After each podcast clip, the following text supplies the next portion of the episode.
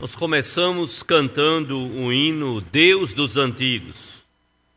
E naquele hino há uma declaração que Deus é soberano.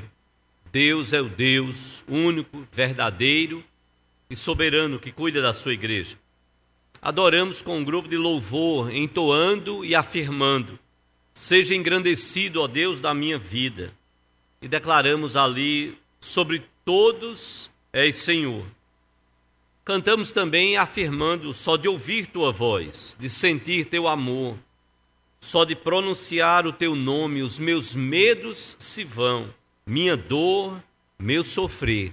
Só o teu nome é capaz de dar ao homem salvação. E terminamos cantando: Me rendo a ti. Que posso fazer senão entregar-te o meu coração? São todos louvores e hinos que cantam e entoam e adoram ao Deus soberano, ao Deus de todo poder.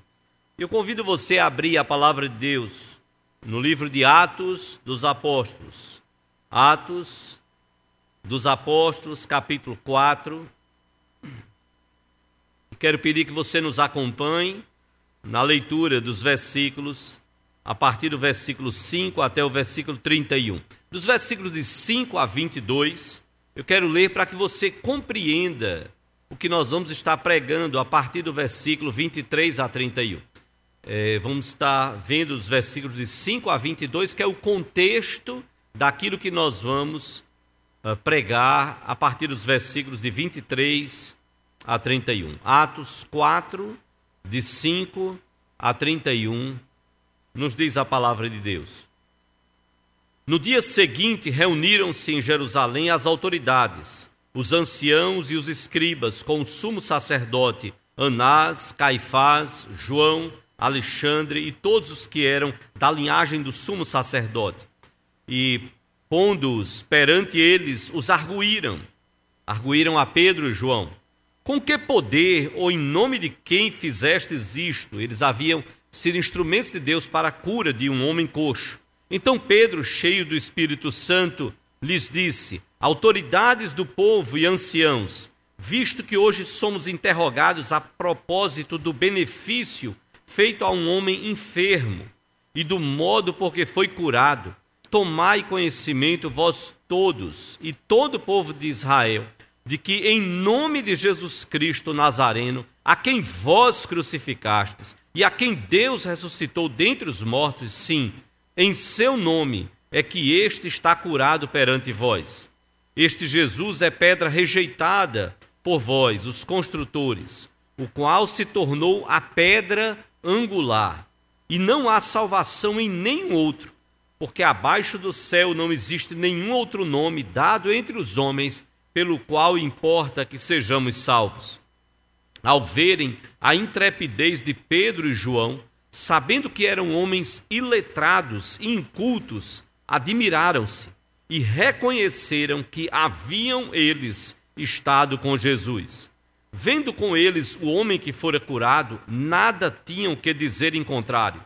E mandando-os sair do sinédrio, consultavam entre si, dizendo: Que faremos com esses homens? Pois, na verdade, é manifesto a todos os habitantes de Jerusalém que um sinal notório foi feito por eles, e não podemos negar. Mas, para que não haja maior divulgação entre o povo, ameacemos-los para não mais falarem neste nome, ou seja, no nome de Jesus, a quem quer que seja.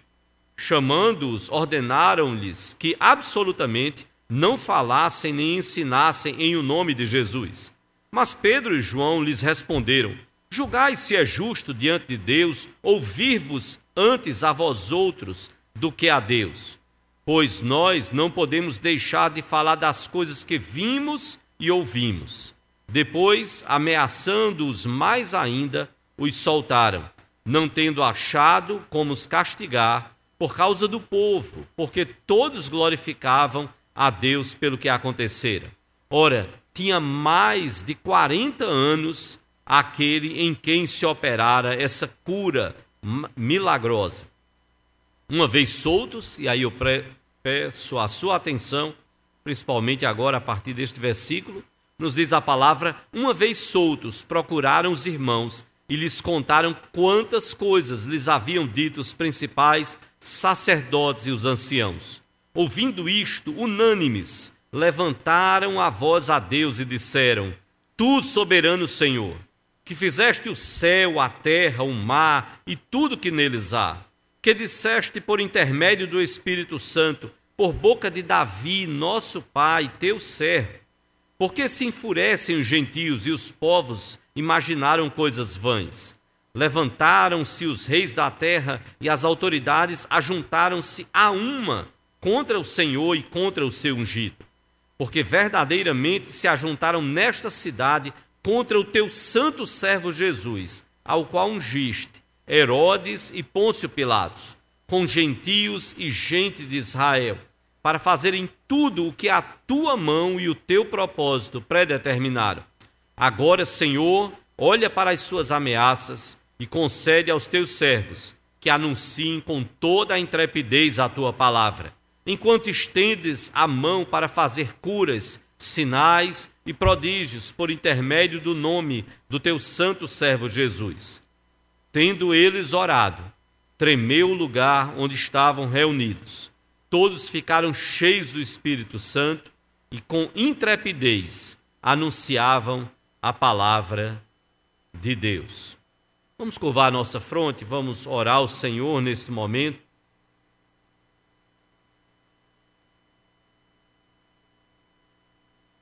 Deus amado, maravilhoso e soberano Senhor. Nós estamos, ó Deus, neste lugar que o Senhor reservou também para manifestar a tua glória, o teu poder. Neste templo dedicado ao Senhor, para a glória do seu santo nome. Nós estamos também, Senhor, como igreja, espalhados nesse nosso Brasil, na nossa cidade, no nosso estado, espalhados como igreja presbiteriana da encruzilhada. Mas como igreja invisível, que só o Senhor pode ver, estamos espalhados como igreja do Senhor Jesus, o teu filho, ó Pai, sobre a face da terra, no templo e de casa em casa, adorando e bendizendo o teu nome, Senhor. Nos ensina a orar. A tua palavra diz que nós não sabemos orar. Nós não sabemos orar como convém, como o Senhor merece. Graças ao Senhor pela assistência do Espírito Santo. Graças ao Senhor pela intercessão do Senhor Jesus Cristo por nós. Nós te bendizemos e te adoramos. Pelo Deus que cuida da sua igreja, pelo Deus que cuida da humanidade, de toda a criação. Te adoramos pelo Deus soberano que tu és. Haveremos, ó Deus, de exaltar o teu nome até aquele dia, quando o Senhor Jesus voltar e estarmos para sempre com o Senhor, para continuarmos por toda a eternidade a exaltar o Deus maravilhoso e soberano que tu és. Te louvamos por tua igreja, porque o Senhor não desampara a sua igreja. Passe ela pela maior perseguição. Sofra ela, ó Deus, pelos decretos governamentais mas o Senhor não nos desampara. Te louvamos, ó Pai, te bendizemos pelos recursos que o Senhor nos concede, que de alguma forma nos aproximam e permitem, ó Pai, que a tua igreja possa ouvir a mesma mensagem. Te adoramos, porque mesmo ainda de casa em casa, podemos exaltar e louvar o teu nome, com os teus servos ministrando louvor. Podemos ouvir a tua palavra e sermos desafiados a sermos e encarnarmos a mensagem do Senhor Jesus Cristo, de que somos uma igreja vitoriosa pelo poder e pela declaração dele. Nos ensina como igreja a orarmos, como igreja vitoriosa, a orarmos segundo a tua vontade. Que oramos assim, Pai, em nome de Jesus e para a glória dele, hoje e sempre. Amém, Senhor. Amém.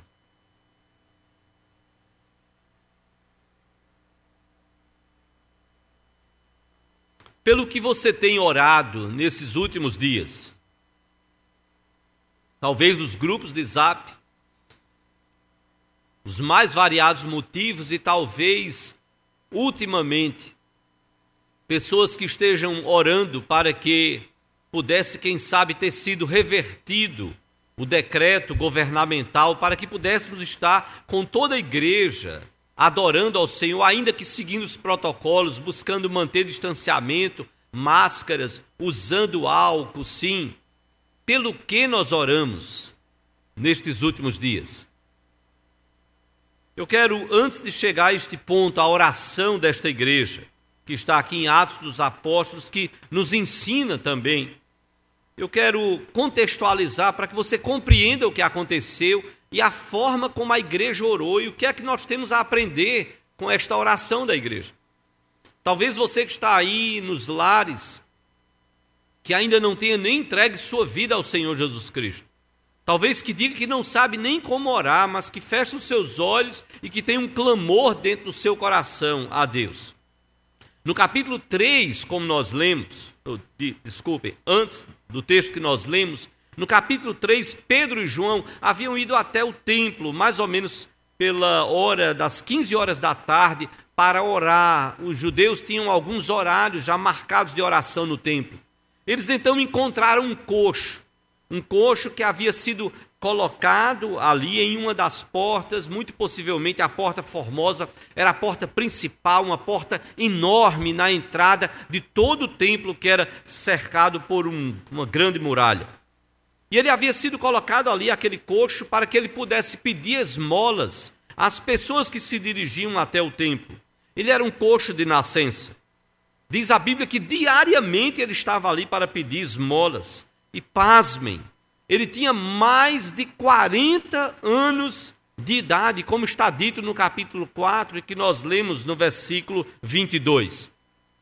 Quando Pedro e João foram até o templo para orar, a Bíblia nos diz que naturalmente aquele homem pediu esmolas a Pedro e João. Pedro e João vendo-os, a Bíblia diz que Pedro olhou para aquele homem coxo de nascença, com mais de 40 anos, e então Pedro disse: Eu não possuo nem ouro nem prata. Mas em nome, o que eu tenho eu te dou, em nome de Jesus Cristo, o Nazareno, anda.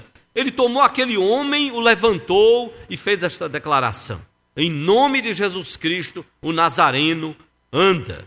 O coxo então levantou-se de um salto, entrou no templo, saltando e louvando ao Senhor. O povo que estava por ali viu tudo e ficou assombrado, maravilhado. Até porque o povo conhecia aquele coxo.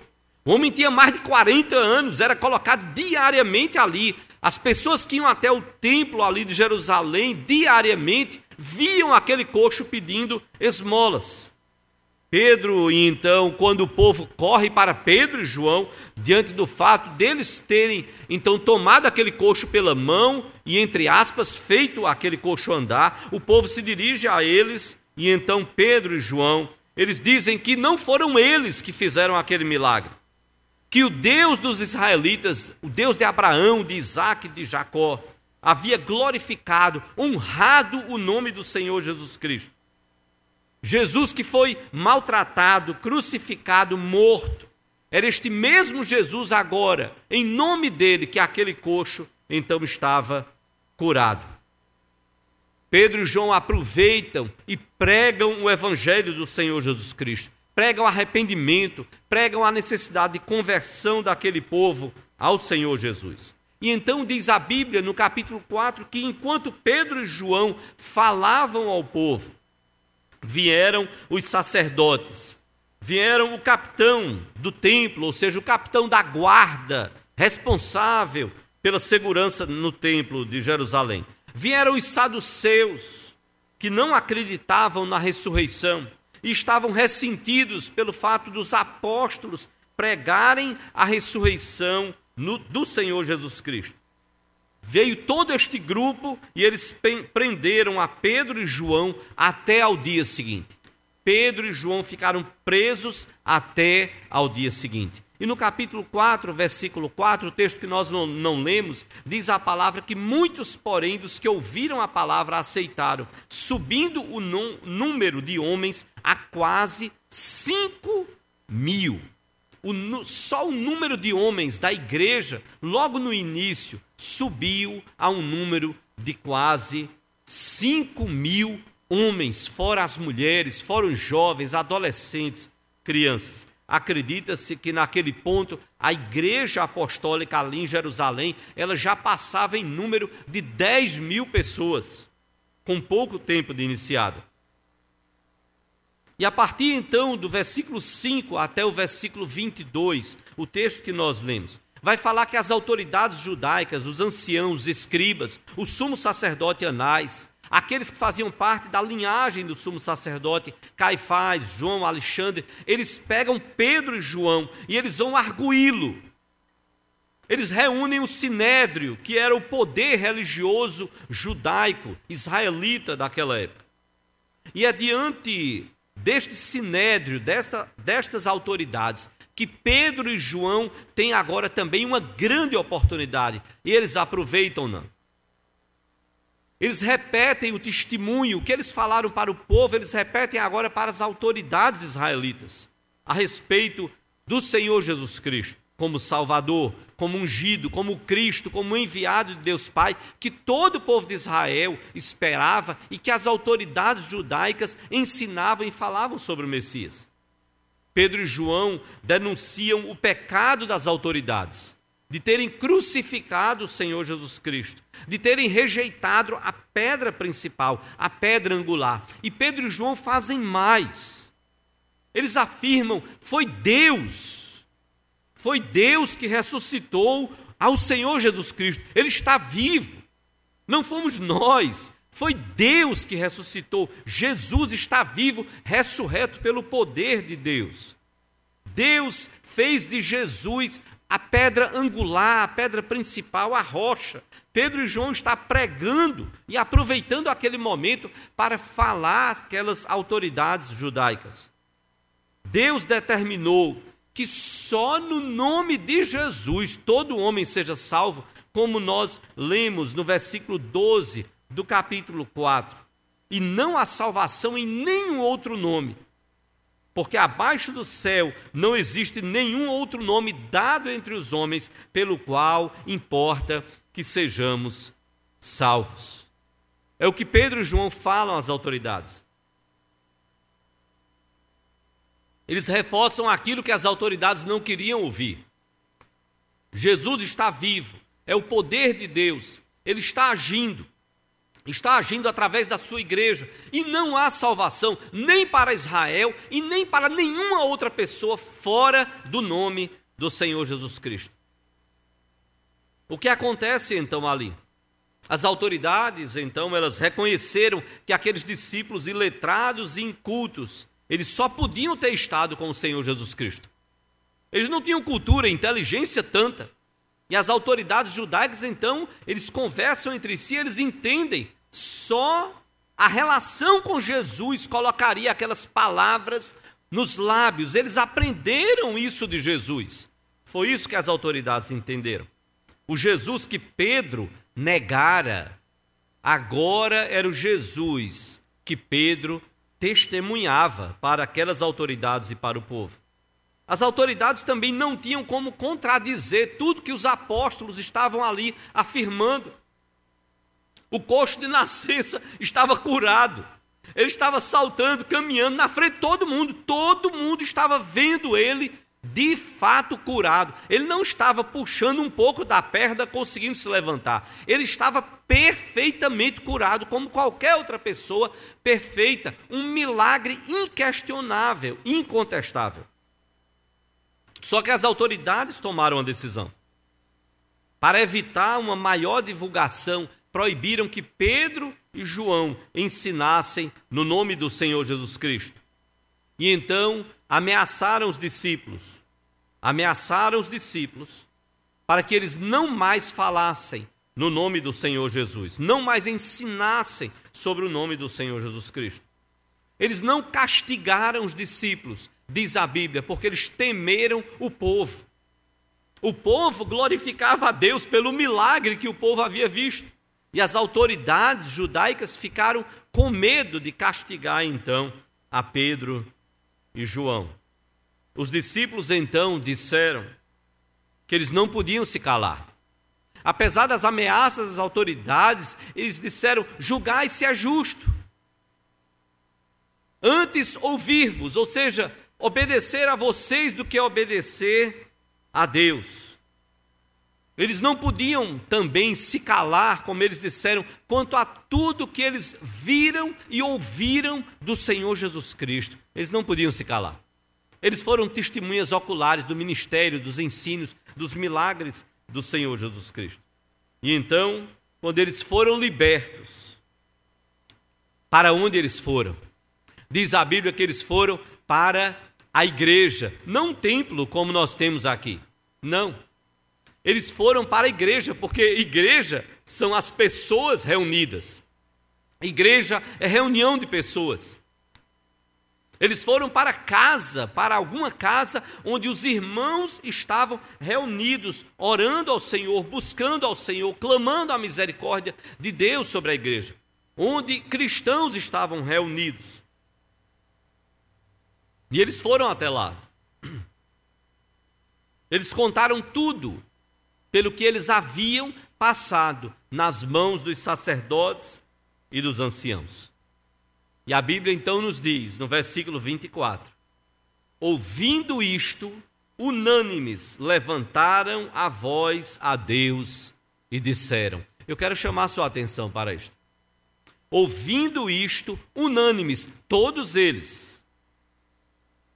Todos eles levantaram a voz, ou seja, todos eles se uniram numa oração, estavam juntos naquele mesmo espírito de oração.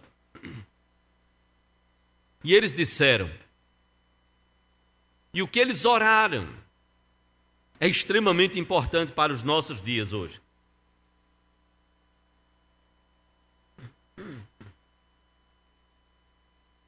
Você tem orado nesta pandemia? Talvez no corre-corre você tenha só orado, e olhe lá, pelo alimento. Duas coisas talvez você esteja, talvez, não esquecendo de orar. Senhor, obrigado pelo alimento, não me deixe faltar. E Senhor, me livre da Covid. Eu não sei pelo que você está orando, como você está orando. Qual tem sido a sua oração nesses dias? É legítimo, sem dúvida alguma, orar agradecendo pelo alimento. É até justo, é devedor de nossa parte orarmos agradecendo a Deus pelo alimento. É justo também, é legítimo, digo, orarmos pelo fim da pandemia. Não há nenhuma proibição de Deus nesse sentido. É legítimo também orarmos pela saúde. É legítimo orarmos pelo trabalho, pelo sustento, pelo salário e por tantas outras coisas. Mas eu quero convidar você nesta pregação a entender que há mais, há mais pelo que nós devemos e precisamos orar. Há mais pelo que nós devemos e precisamos orar. Algum tempo atrás eu falei aqui para a Igreja da Encruzilhada em uma das pregações sobre uma palestra que eu ouvi de um pregador coreano. E eu lembro que um pastor brasileiro chegou para mim antes de começar a palestra e ele disse assim: observe, porque todo pregador coreano, todo pastor coreano, ele é egoísta. E eu achei aquilo estranho. E eu disse: como é que você está afirmando isso? Ele disse: eu fui para a Coreia com um grupo de pastores aqui do Brasil. E eu fiquei chocado com a declaração. Eu disse: como assim todo pastor coreano é egoísta? E ele disse: preste atenção na mensagem. E eu disse: mas eu não entendo coreano. Ele disse: não precisa, você vai ouvir. Você vai ouvir, você vai ouvir repetidamente. E eu fiquei com aquilo na cabeça e eu ouvi a leitura do texto e quando o pregador coreano ele começou, ele falava uma frase em coreano e no final em coreano, como expressão, ele fazia me dá, me dá, me dá, me dá. E eu, eu, eu disse, rapaz, não é possível. Eu fiquei com aquilo, o me dá, me dá. Aí eu entendi o que o pastor brincalhão brasileiro estava dizendo. Todo pregador coreano é egoísta, porque era me dá, me dá, me dá. Eu quase perdi a mensagem.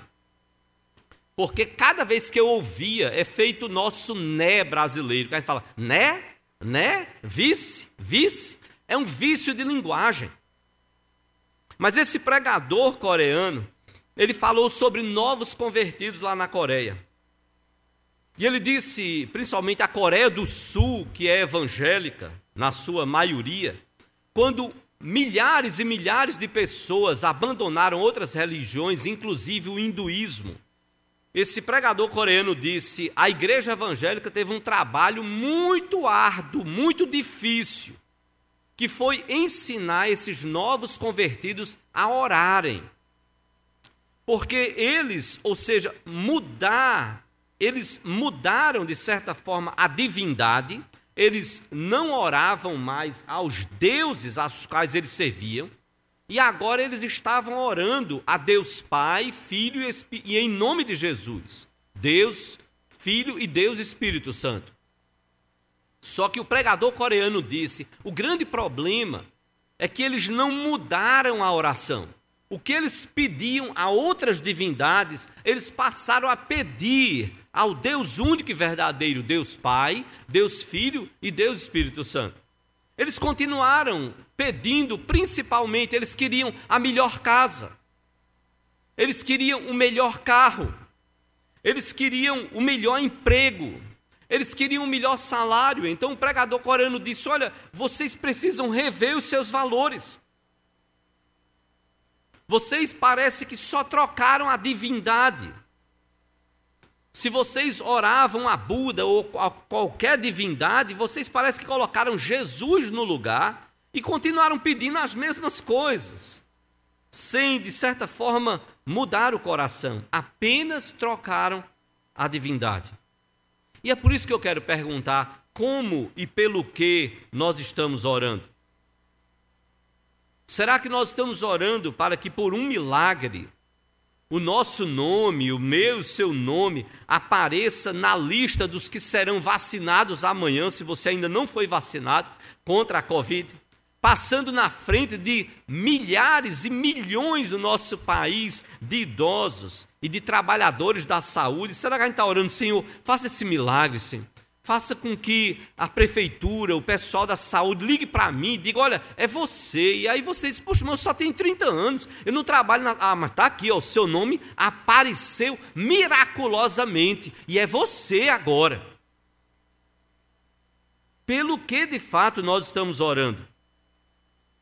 A nossa oração a Deus, ela deve ser um firme testemunho da nossa confiança na promessa do Senhor da igreja, do Senhor Jesus, que disse: Eu edificarei a minha igreja, e as portas do inferno não prevalecerão contra ela. Por isso eu quero pensar com você sobre a oração da igreja vitoriosa. Nós não somos vitoriosos como igreja, não é porque nós conseguimos ou não conseguimos mudar o decreto governamental. Nós não somos vitoriosos como igreja pelo que nós fazemos por nós mesmos, por nossas forças. Nós somos vitoriosos pela declaração do Senhor Jesus Cristo, o Senhor da igreja que morreu pela igreja e foi ele quem disse: Eu edificarei a minha igreja e as portas do inferno não prevalecerão contra ela. A igreja saqueia o inferno.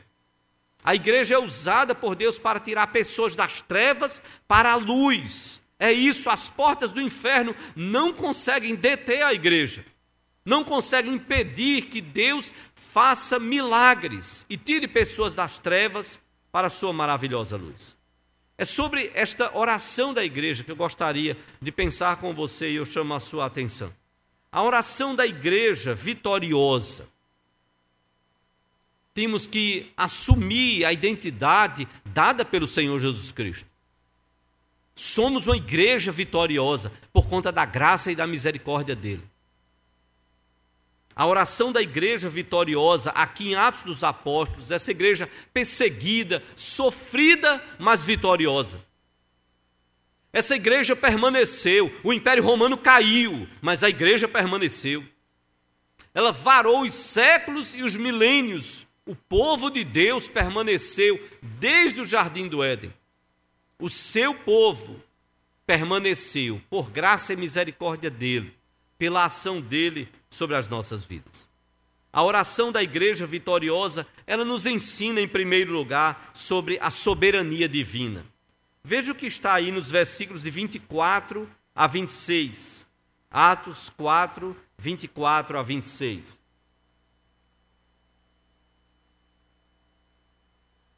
No versículo 4, Lucas registra: Ouvindo isto, unânimes, levantaram a voz a Deus e disseram: Tu, soberano Senhor, que fizeste o céu, a terra, o mar e tudo o que neles há. Lucas está dizendo: Deus, é o nosso Deus, o Deus da igreja, o Deus verdadeiro, o Deus da igreja vitoriosa, é o Deus que é soberano, Ele é Senhor, porque foi Ele quem fez o céu, a terra, o mar e tudo que existe em todo o cosmos e tudo que neles há. Ele é o Criador de todas as coisas, Ele é o Deus soberano. Continua Lucas ainda registrando que disseste por intermédio do Espírito Santo por boca de Davi, nosso pai, teu servo porque se enfurecem os gentios e os povos imaginaram coisas vãs. Levantaram-se os reis da terra e as autoridades ajuntaram-se a uma contra o Senhor e contra o seu ungido.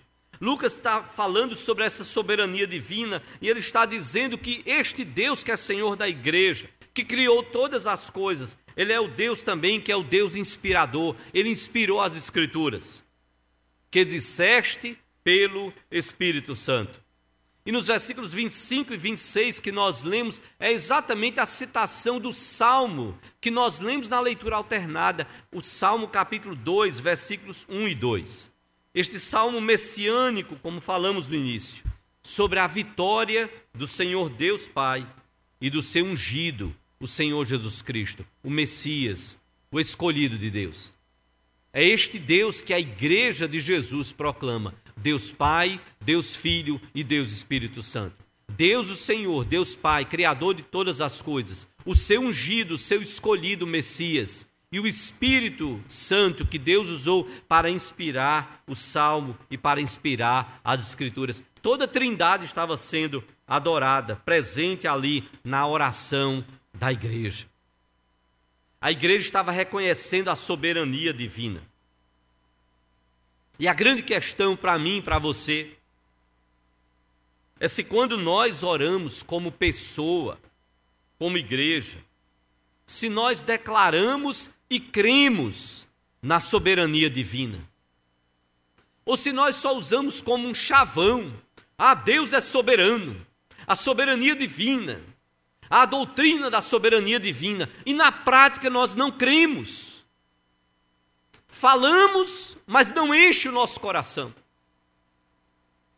Não vamos dormir, não amanhecemos com essa certeza de que pode o mundo se arruinar, mas Deus é soberano. Ele tem tudo debaixo do seu poder. Ou nós só cremos quando o resultado é favorável a nós. É atribuída a Voltaire uma ironia dele como filósofo, quando ele disse: Parece que Deus só está do lado dos grandes exércitos. Não. Israel tem muitos testemunhos na história, na Bíblia e na história da humanidade, onde era o menor exército e foi vitorioso, porque Deus agiu ali. Porque Deus não está só nos grandes exércitos, Ele está também, e muitas vezes esteve, nos pequenos exércitos, Gideões e os trezentos. Por quê? Porque Ele é soberano. Porque Ele queria mostrar aos grandes exércitos que não, não é a quantidade, mas é a mão de Deus abençoando, mesmo que seja um pequeno grupo. A oração da igreja vitoriosa nos ensina sobre a soberania divina. Em um determinado momento, um pai desesperado procurou um pastor e disse ao pastor: Pastor, onde estava Deus na morte do meu filho? Onde estava Deus, como que, que não viu a morte, não viu meu filho morrer? aquele pastor dirigido por Deus, cheio de compaixão, diz a história que ele olhou para aquele homem e veio de Deus uma palavra de sabedoria amorosa para ele. E o pastor olhou para aquele pai aflito e disse: Meu filho, Deus estava no mesmo lugar quando o filho dele foi crucificado na cruz para pagar pelos nossos pecados. Ele estava no trono da glória. Nós podemos não entender, mas Deus não estava inerte nem indiferente à dor, nem do seu filho, muito menos à dor do filho dele, único filho unigênito. A oração da igreja vitoriosa nos ensina sobre a soberania divina. Mas também a oração da igreja vitoriosa nos ensina, em segundo lugar, sobre a predestinação divina. Eu não vou aqui fazer, então, um estudo com você sobre a predestinação, senão a gente vai passar a semana toda, aí vai ser uma vigília, só nós aqui que estamos e você aí em casa sem nem poder ir trabalhar. Estamos esperando que tudo isso passe para a gente voltar aos nossos estudos sobre predestinação. Mas veja como na oração dessa igreja vitoriosa, como a predestinação estava na declaração dos seus líderes e na comunhão, naquilo que Deus estava trabalhando no coração da igreja. Veja o que está dito nos versículos 27 e 28. A palavra de Deus nos diz no versículo 27, continuando a oração: daquela igreja, porque verdadeiramente se ajuntaram nesta cidade contra o teu santo servo Jesus, ao qual ungiste Herodes e Pôncio Pilatos, com gentios e gente de Israel, para fazerem tudo o que a tua mão e o teu propósito pré-determinaram. É incrível como neste versículo 27 a igreja não tomou para si, mas ela não estava orando dizendo: Ah, Senhor, veja como nós, o teu povo, estamos sendo perseguidos, Senhor. Nós fomos presos, Senhor, nós fomos ameaçados, Senhor. Olha para nós, Senhor, nós estamos sofrendo com tudo isso. Eles não tomaram para si, mas eles entenderam que o que o Império Romano, o que os judeus estavam fazendo contra a igreja do Senhor Jesus Cristo, na verdade era um ato contra o ungido de Deus. Era um ato contra o Senhor Jesus Cristo, o teu santo servo, que ungistes. Eles falam de Jesus. Muito embora a soberania divina e a predestinação divina não anulem a responsabilidade humana. Eles estavam também atribuindo responsabilidade ali. Na segunda parte do versículo 27, a Bíblia então fala: quem foi que se juntou contra o Rei dos Reis? Quem se juntou contra o ungido de Deus, contra o Senhor Jesus? A Bíblia diz: Herodes e Pôncio Pilatos. Quem eram eles? Era o poder político de Roma.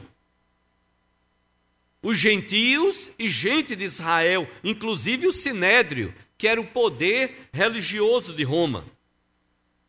E no versículo 28, ou seja, no versículo 27, a igreja na oração, ela está responsabilizando os homens. A soberania divina, a predestinação divina, em nenhum momento ela nega a responsabilidade dos homens. Os nossos governantes são responsáveis por aquilo que fazem.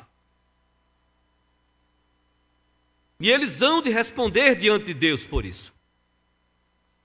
A igreja é essencial e, como igreja, nós precisamos tomar os nossos cuidados. Nós precisamos zelar e dar testemunho. Nós precisamos cuidar de manter o uso de máscaras, o distanciamento, devemos evitar aglomerações, devemos ter o cuidado com o álcool, devemos ter todos os cuidados. Mas os nossos governantes hão de prestar contas a Deus. A responsabilidade humana não é aliviada nem tirada quando nós dizemos que nós cremos no Deus soberano e quando nós nos submetemos até certo ponto às autoridades governamentais. Não estamos incitando a violência. Não estamos incitando a desobediência. Não. Mas estamos chamando a atenção para a responsabilidade, isso é missão profética da igreja. Dizer quando as autoridades erram, porque elas têm responsabilidade diante de Deus. Elas erram quando não têm medidas e parece zombar da inteligência do povo. Quando olhamos os ônibus e trens e metrôs superlotados, parece como, ironicamente, a própria população diz, parece que o vírus não pega lá. O vírus pega num templo, onde as pessoas tentam, na sua grande maioria, não posso dizer que na sua totalidade existem igrejas irresponsáveis, pastores irresponsáveis, líderes irresponsáveis, membros de igreja irresponsáveis. E muitas vezes aqueles que são responsáveis, que procuram zelar, procuram ter os cuidados, terminam pagando por aqueles que não seguem e não assumem a sua responsabilidade humana.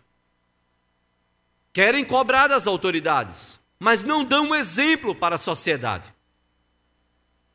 Precisamos ter todos os cuidados, sem dúvida alguma. Nada acontece sem que haja uma determinação divina.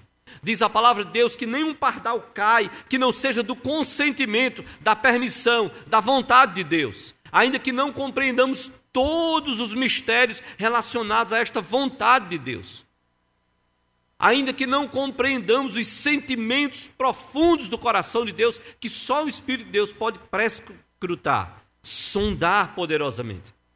Mas nós cremos na predestinação. Tudo acontece por uma determinação divina. E o que aconteceu com o Senhor Jesus Cristo, ele ter sido perseguido, ter sido morto, crucificado, ter sofrido, isso já estava profetizado, dentre outros textos, lá no Salmo 2. Como nós lemos, o Salmo 2, versículos 1 e 2.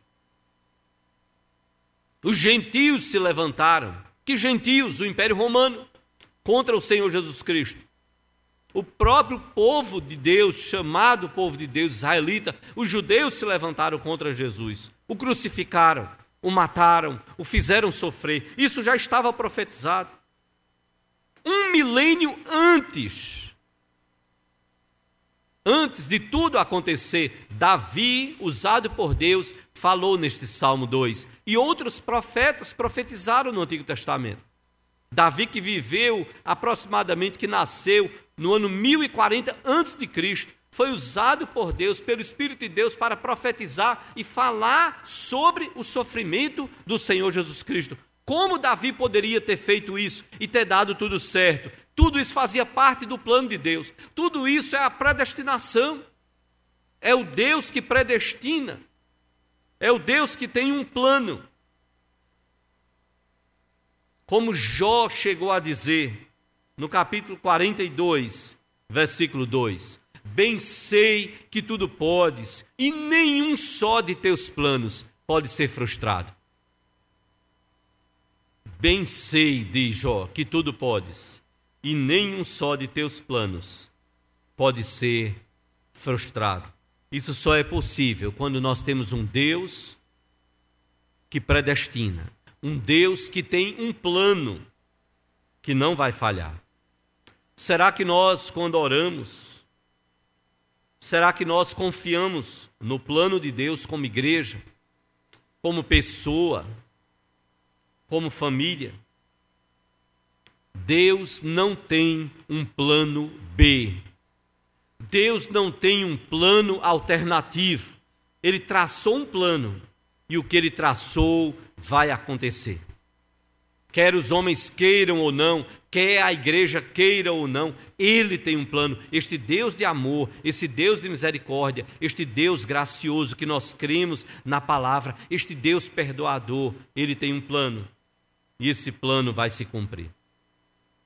A oração da igreja vitoriosa nos ensina sobre a predestinação divina. Mas, em último lugar, a oração da igreja vitoriosa nos ensina, em primeiro lugar, sobre a soberania divina. A oração da igreja vitoriosa nos ensina, em segundo lugar, sobre a predestinação divina. Mas também a oração desta igreja vitoriosa, ela nos ensina sobre a provisão divina. A provisão sobre soberania divina, sobre predestinação divina e sobre provisão divina. Deus não é o Deus que é só soberano sobre todas as coisas. Criou tudo, cruzou os braços e está deixando tudo rolar conforme as suas leis estabelecidas, aconteça o que acontecer. Não. Deus também não é só o Deus que é soberano, que tem todo o poder e que tem um plano, que traçou um plano.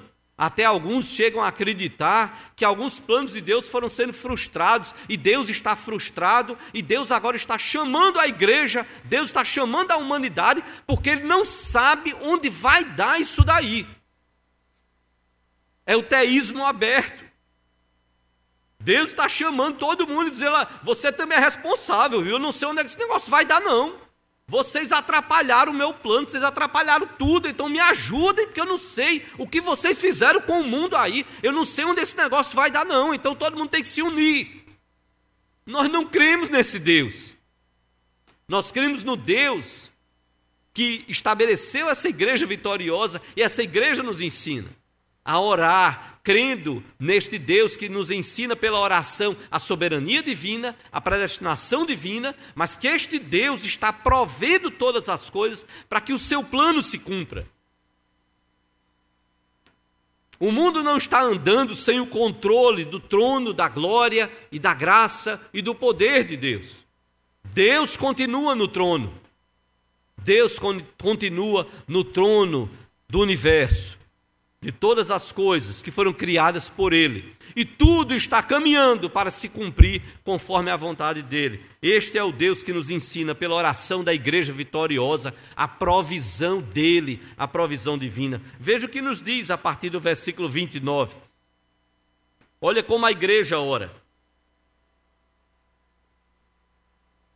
Agora, Senhor, olha para as suas ameaças e concede aos teus servos que anunciem com toda a intrepidez a tua palavra, enquanto estendes a mão para fazer curas, sinais e prodígios por intermédio do nome do teu santo servo Jesus.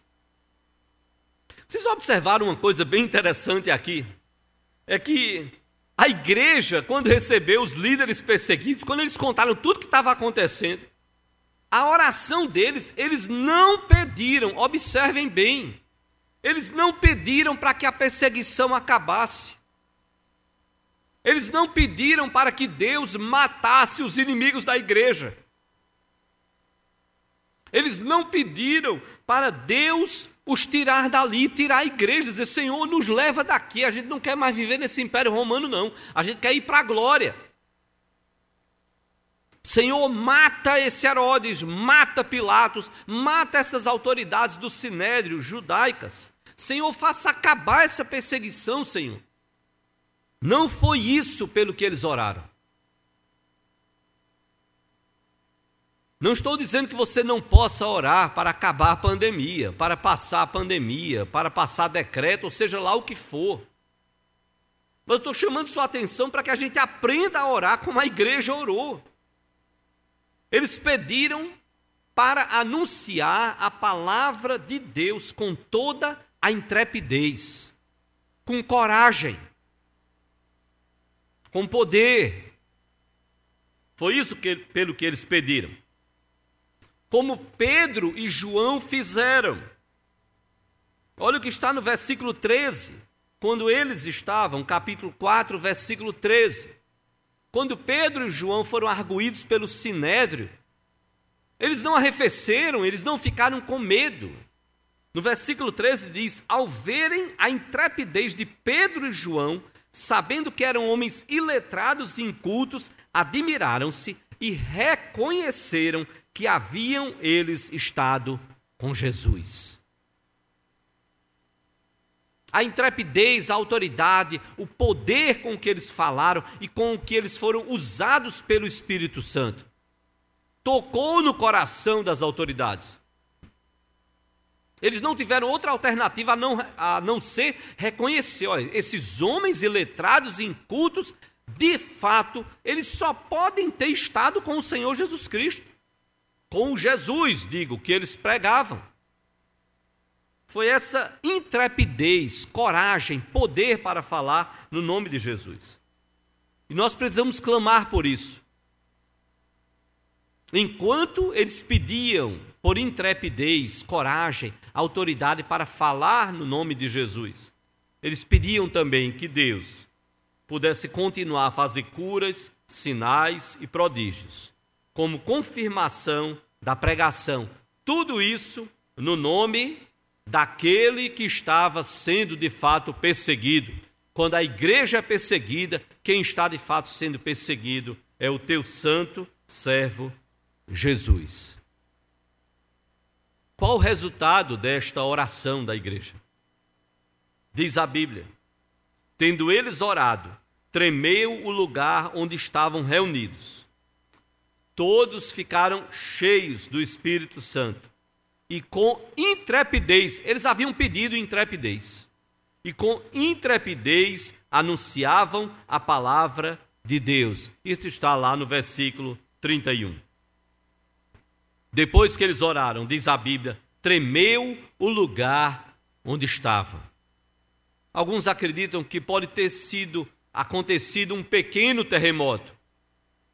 E esses tremores, esses abalos, em muitos momentos no Antigo Testamento, eram um sinal da presença poderosa de Deus. Ali agora um novo abalo estava acontecendo onde no local onde eles estavam, um abalo físico, não era, ah, eles ficaram abalados emocionalmente, não, físico. Sentiram tremer o lugar onde eles estavam.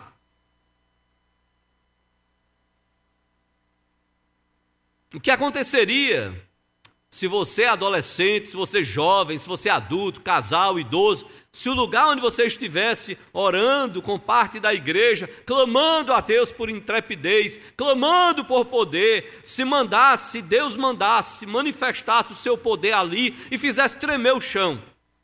Você correria da igreja, do templo, do lugar onde você estivesse orando, dizendo: Meu Deus, vai acontecer um terremoto, vai acabar o mundo. Ou você lembraria, mas nós estamos orando por isso pedindo o poder de Deus sobre as nossas vidas. Tremeu o lugar onde eles estavam. Todos ficaram cheios do Espírito Santo. Um revestimento, um novo revestimento do Espírito sobre aquela igreja que já havia sido recebido o Espírito, que já havia sido batizado com o Espírito, que já haviam sido cheios do Espírito lá em Atos 1:8, mas recebereis sobre vós o poder do Espírito Santo. Para quê? Para serem testemunhas. E foi isso que eles foram fazer: testemunhar. Cheios do Espírito, eles puderam falar e testemunhar a respeito do Senhor Jesus. Com intrepidez, anunciavam a palavra. E aí você vai lembrar que depois disto, você vai continuar vendo Pedro pregando o Evangelho. Você vai ver Estevão, que foi eleito diácono para aquela junta, para ajudar as viúvas, sendo apedrejado, mas mantendo firme o seu testemunho, clamando a Deus: não lhes imputes este pecado. Seguindo o exemplo de Jesus, Pai, perdoa-lhes porque não sabem o que fazem. Só quem está cheio do Espírito, só quem pode pregar com intrepidez, com coragem, com poder, pode fazer como Estevão fez. Anônimos, cristãos anônimos, lá em Atos 8, quando a igreja foi perseguida, saíram de Jerusalém perseguidos, eles foram, diz a Bíblia, pelas aldeias, pelas cidades, proclamando o evangelho de Jesus. Saulo, as vestes dos que apedrejaram Estevão, as vestes de cima foram deixadas, diz a Bíblia, no final do capítulo 7, início do capítulo 8, foram deixadas aos pés de um jovem chamado Saulo, aquele que haveria de ser chamado Paulo. E diz a Bíblia, no capítulo 8, versículo 1 de Atos, e consentia Saulo na sua morte. A Bíblia registra que Paulo, ao receber as vestes, as pessoas tiravam as vestes de cima, para que ao apedrejar não salpicasse sangue e sujasse a veste de cima, iam apenas com as vestes de baixo, apedrejavam aquele que haveria de ser apedrejado, depois voltavam e colocavam as vestes por cima para cobrir possíveis respingos de sangue. Alguém ficava tomando conta das roupas e este alguém foi Saulo. Que depois Jesus foi atrás dele para derrubá-lo do animal. Saulo, Saulo, por que me persegues? Essa igreja perseguida. Quem és tu, Senhor? Como quem diz, Senhor? Quem é o Senhor que eu estou perseguindo? Eu sou Jesus a quem tu persegues, Saulo. Precisava Jesus dizer mais nada. Ele estava dizendo: quando você persegue a minha igreja, você está me perseguindo, Saulo. E o poder do Evangelho, o poder de Deus vai transformar o coração de Saulo. Tiago, que pregou o Evangelho, diz a Bíblia, foi cerrado ao meio.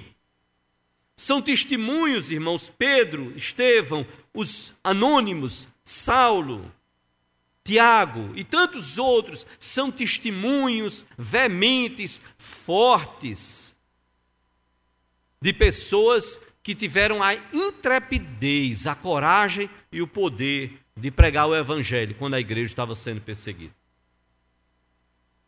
Deus proveu intrepidez, coragem, poder para a igreja pregar o Evangelho. A igreja haveria de continuar sendo perseguida a igreja ainda seria perseguida. Pelo menos, depois desse texto, no mínimo, pelo menos ainda por dois séculos, a igreja seria perseguida. Pelo menos por dois séculos.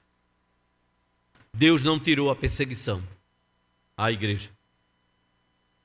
Até que chegasse Constantino no ano 313 e pudesse dar liberdade à igreja. Teodósio, 379, pudesse permitir a construção de templos. Mas até o final deste século terceiro, 290 e pouco, a igreja ainda estava sofrendo perseguição no império. Mas ela foi uma igreja vitoriosa.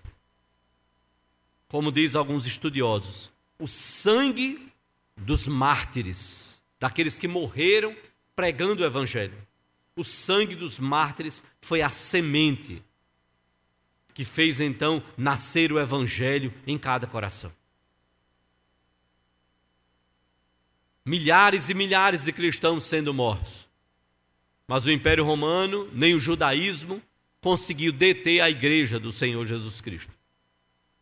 Milhares foram mortos na China, na União Soviética, na Ásia, e em tantos outros lugares do nosso mundo, e ainda o são hoje na África e em tantos outros lugares.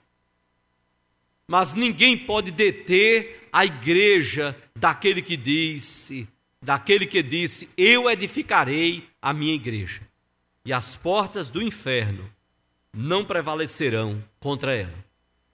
Porque Deus é o Deus de provisão, é o Deus que provê todas as coisas e ele nos provê intrepidez, autoridade, poder, coragem para pregar o Evangelho.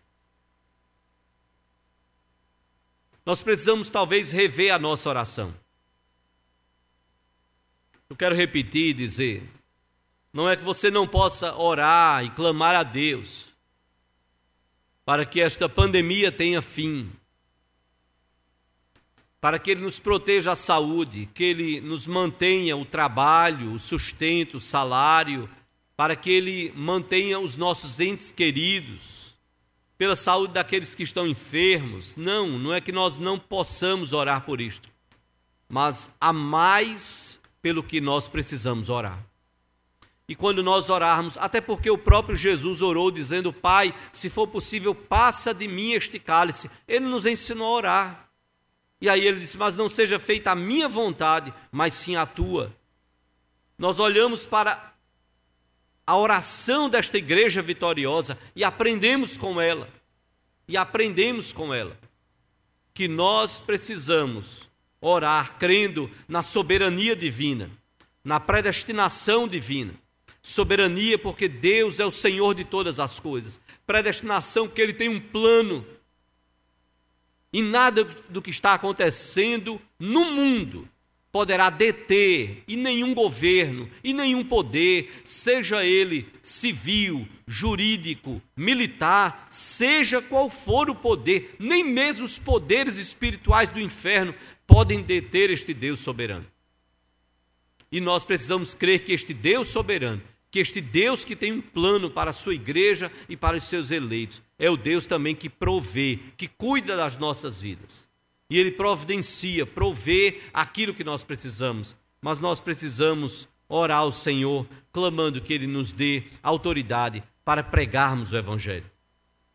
A nossa maior missão é fazermos discípulos do Senhor Jesus Cristo. Foi a missão que Ele nos deixou. Vivermos como família, como pessoas, de tal forma que outras e outras pessoas sejam alcançadas pelo poder do Evangelho, pela mensagem do Evangelho. E nós precisamos confiar no Senhor. Eu quero relembrar um pastor muito querido, pastor Jeremias Pereira, da oitava igreja presbiteriana de Belo Horizonte.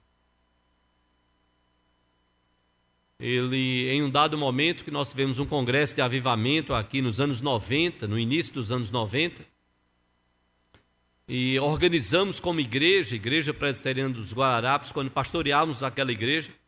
E foi um sacrifício muito grande. Nós pedimos para usar o templo da Igreja Madalena, porque era mais central.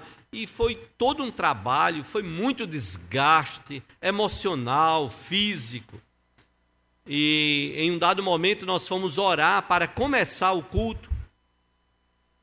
E alguém chegou e disse assim: eh, Pastor Petrônio, tem um pastor lá na porta da igreja que está criando um tumulto, um problema. E eu fiquei assustado com aquilo, a gente ia orar para começar o culto. Eu, eu disse, irmãos, me dê licença. Eu saí e fui conversar com o pastor. Quando eu cheguei lá, era um pastor um tanto idoso, e ele, conversando, ele disse: Eu não vou pagar para assistir, ouvir uma mensagem. Então eu disse: Pastor, eu vou embora. Eu disse: Não, não, calma. O senhor entende o seguinte: nós estamos com um congresso apesar de ser num templo. Agora eu quero pedir uma coisa. Eu vou voltar lá para orar. Eu queria pedir o seguinte: se o senhor achar que é importante a sua inscrição, eu já quero dizer ao senhor que ela vai nos ajudar. Cada inscrição aqui, a Igreja Presbiteriana dos Guararapes não tem condições de pagar. Nós temos passagem aérea de quatro preletores, tem várias outras despesas. Se o senhor puder nos ajudar com a sua inscrição, e não era nada absurda a inscrição, aí não podia fazer nenhum preço absurdo. E aí eu disse, eu queria pedir que o senhor fizesse a inscrição. Se o senhor não puder, ou se o senhor não quiser fazer, não tem problema não. O senhor já está autorizado a entrar de graça. O senhor não vai precisar pagar nada. Eu só queria pedir que o senhor pensasse, se o senhor pode nos ajudar. Mas se não puder ou não quiser, não tem problema. Eu só quero ter a alegria de quando entrar ali para adorarmos a Deus, eu queria ver o Senhor. E eu voltei para orarmos com o pastor Jeremias e com outros pastores, e a gente ia entrar para poder começar o culto do congresso. E eu comecei a orar com aquele grupo, e no começo da oração eu não consegui mais continuar. Eu travei e eu comecei a chorar, a chorar mesmo. Por isso que quando eu vou para qualquer congresso, eu digo, rapaz, essa inscrição, ela traz para mim sempre a lembrança e a história. Não vou dizer sempre, de fato, mas de vez em quando traz a, a lembrança. É um investimento no reino. A gente não sabe o trabalho de várias pessoas ali. E Deus sabe do nosso coração. Quando o congresso acabou, eu cheguei para a Solange e disse: Bom, eu tenho uma notícia para lhe dar. Ela disse: O que foi? Eu disse: O congresso é, deu negativo. E ela regalou os olhos, e era um valor X. E ela disse: Meu filho, e como é que você vai fazer? Agora, o que é que vai fazer? Eu disse: Como vai fazer? Eu disse: Não, isso já está resolvido. Aquela nossa poupancinha, você lembra? Ela fez: Lembro. E eu disse: ela vai pagar o congresso. Eu disse, filha, eu não vou chegar para a igreja, fui eu que inventei esse congresso. Eu não vou chegar agora para a igreja e dizer assim, irmão, vamos, vamos mexer aqui, vamos tirar dinheiro disso, daquilo, daquilo outro, para pagar o congresso. Eu digo, não, eu não vou fazer isso, não. E eu lembrava de uma inscrição para poder a gente aprender a investir. E quando eu estava ali com aquele grupo para orar antes do culto, quando eu travei e eu comecei a chorar, o pastor Jeremias Pereira colocou a mão em cima e começou a fazer uma oração, clamando a Deus por misericórdia, dizendo: Senhor, não sei porque teu servo está chorando, as pressões são grandes, o Senhor sabe, que o Senhor possa suprir, que o Senhor possa abençoar, tá, tá, tá. E foi orando, orando, orando. Como é bom você receber uma oração. E como é bom você ter o cuidado de Deus sobre a sua vida. Esse mesmo pastor Jeremias, que foi convidado para um congresso, e eu quero terminar agora com esta história. Este mesmo que orou pedindo a bênção de Deus sobre as nossas vidas, foi o pastor que estava num congresso e ele disse: Irmãos, eu fui convidado para um congresso e quando eu estava lá, a gente ia, ia, começar o culto, o irmão começou a orar dizendo assim: Senhor, tem misericórdia do teu servo, Senhor, do pastor Jeremias. Ele veio de tão longe para cá, Senhor. O povo dessa cidade é um povo de coração muito duro, Senhor. Consola o coração dele se ninguém se converter, Senhor.